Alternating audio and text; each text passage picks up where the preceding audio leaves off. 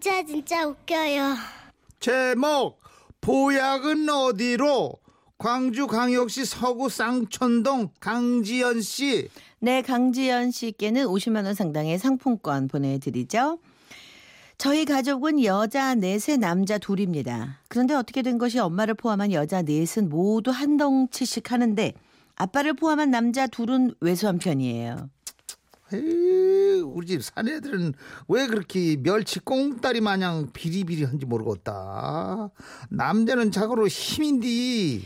이웃집과 분쟁이 생겨도 저희 집은 늘 여자들이 나섰고 아버지와 오빠는 뒤에서 조용히 사태를 관망하곤 했고요. 엄마는 항상 딸들에게 강조하셨어요. 너그는 행여. 멸치 꽁다리 같은 남자들 데려오면 안 된디야. 그러면 보도 않고 퇴짜니께 알아서들 히여 명심이여. 남자는 등발이여 등발 하지만 사람 마음대로 안 되는 것이 사랑 아니겠어요. 그렇지 그렇지 하늘도 무심하시지. 제가 필이 꽂힌 남자는 키가 저와 비슷한데다가 덩치는 멸치 중에서도 엄마 멸치 따라가다가 길을 놓칠 것 같은 아주 애기 멸치 같은 남자였습니다. 음, 그래. 키야 뭐 별 수 없지만 아 몸이면 몸이야 만들면 되지 뭐. 지금은 비록 멸치 같지만 잘 먹고 운동해서 몸을 키우면 고등어는 안 되더라도 꽁치는 될 수 있을 거야. 저는 남자친구의 몸을 만들기 위해 차를 마셔도 커피 대신 쌍화차를 마시게 했고 라면을 먹어도 꼭 계란을 두 개씩 넣어 먹였습니다. 하지만 근육은커녕 쉽게 살도 찌지 않는 체질이더군요. 그러던 어느 날 평생을 아빠 살찌우는 걸 인생의 목표로 삼으신 엄마가 홍삼을 다리고 계신 겁니다. 음, 여름 되니까 또 살이 뽀삭해 버렸어 이. 올해는 홍삼을 좀 묵어봅시다 내가 큰 맘 먹고 산기요 보양식이란 보양식은 안 먹어본 게 없는 아버지께서도 유난히 홍삼이 약발이 좋다며 이런 말씀을 하셨죠. 어따 진짜로 홍삼 좋긴 하네 밥맛도 좋아지고 땀도 훨씬 덜 나는 것 같고 말이요 어때요 얼굴도 좋아졌지? 응? 홍삼이 그렇게 좋다고? 그럼 우리 자기도 홍삼을 좀 먹여볼까?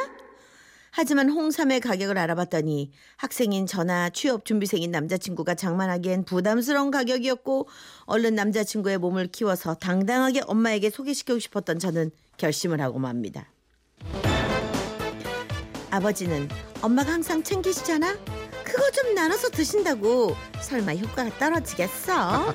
좋아 결심했어 아버지 홍삼을 조금씩만 빼돌려서 남자친구를 먹이는 거야 바로 행동 개시했습니다. 저녁 식사를 마친 후 어머니가 홍삼액을 대접에 따라 방으로 갖고 들어가신 다음 살금살금 부엌으로 들어가 탕기 안에 남긴 담긴 홍삼액을 3분의 1 정도 덜어내 보온병에 담고 보리차를 부어서 양을 맞춰뒀지요. 그리고 다음날 자기야 이거 먹어. 홍삼인데 밥맛도 좋아지고 몸도 좋아진대. 한 방울 돌리면 안 돼? 어우 이 비싼 홍삼을 어디서 났디야? 어디서 나긴 음. 오빠를 향한 사랑으로 내가 구했지 맛있게 먹고 살찌우고 얼른 시험에도 합격해서 떳떳하게 부모님께 인사드리지 알았지? 알았어 그렇지 않아도 공부하느라 힘들었는데 힘이 불 끄 서는 것 같은데 사랑한다 내 사랑 하늘만큼 땅만큼 남자친구의 뜨거운 반응에 저는 점점 과감해졌습니다. 하루도 빠지지 않고 보약을 덜어왔고 양도 조금씩 늘어 나중엔 절반을 보리차로 채우기에 이르렀죠. 그러던 어느 날 저녁 밥상에 서였습니다. 야 누가 나가서 쥐덫 하나만 서라 아무래도 우리 집에 너희 아버지 보약을 돌라먹는 그 인주가 있는 것 같아 평소 엄마의 카리스마를 아는지라 저는 순간 목구멍으로 넘어가던 밥이 다시 올라오는 것 같았습니다. 너 아버지가 맛이 이상타 하더라고. 내 생각에는 어떤 쥐새끼 같은 놈이 홍삼을 몰래 마시고 그 나머지를 물로 채운 것 같은디. 누굴까? 그게 누구여? 혹시 큰애 너냐 엄마가 큰언니를 쫙 노려보자 큰언니는 펄쩍 뛰었죠. 엄마 난 아니야 아무러면 돈 버는 내가 아버지 보약은 못해드릴 망정 아버지 약을 몰래 훔쳐 먹겠어 그러면 벼락 맞지 벼락을 유난히 강조한 언니는 우리 쪽을 휙 벼락 맞지 둘러보더군요. 치, 좀 나눠먹을 수도 있지 뭐 그렇다고 벼락까지 맞는데 그렇게 생각하면서도 저는 숨이 확 막혀왔습니다. 어떡하지? 사실대로 이 실직거를 해야 되나? 아니면 시침을 떼야 돼? 어, 좀 어떡해? 어릴 적부터 먹을 걸 탐하는 일은 별로 없었던 작은 언니는 쉽게 용의 선상에서 빠져나갔고 아무래도 엄마가 마음에 두고 있는 유력한 용의자가 나라는 판단이 서자 옳지. 지금이라도 이실 짓고 해야겠다 싶었습니다. 그런데 그때였죠. 다른 때 같으면 엄마보다 더 펄펄 뛰고도 남을 오빠가 비굴하게 입을 열었죠. 어, 엄마 그러니까 나도 요즘 기운이 통 없어서 또 아버지가 약발 잘 맞는다고 해가지고 딱 한 번, 아니 딱 두 번인가 좀 먹었어요. 죄송해요.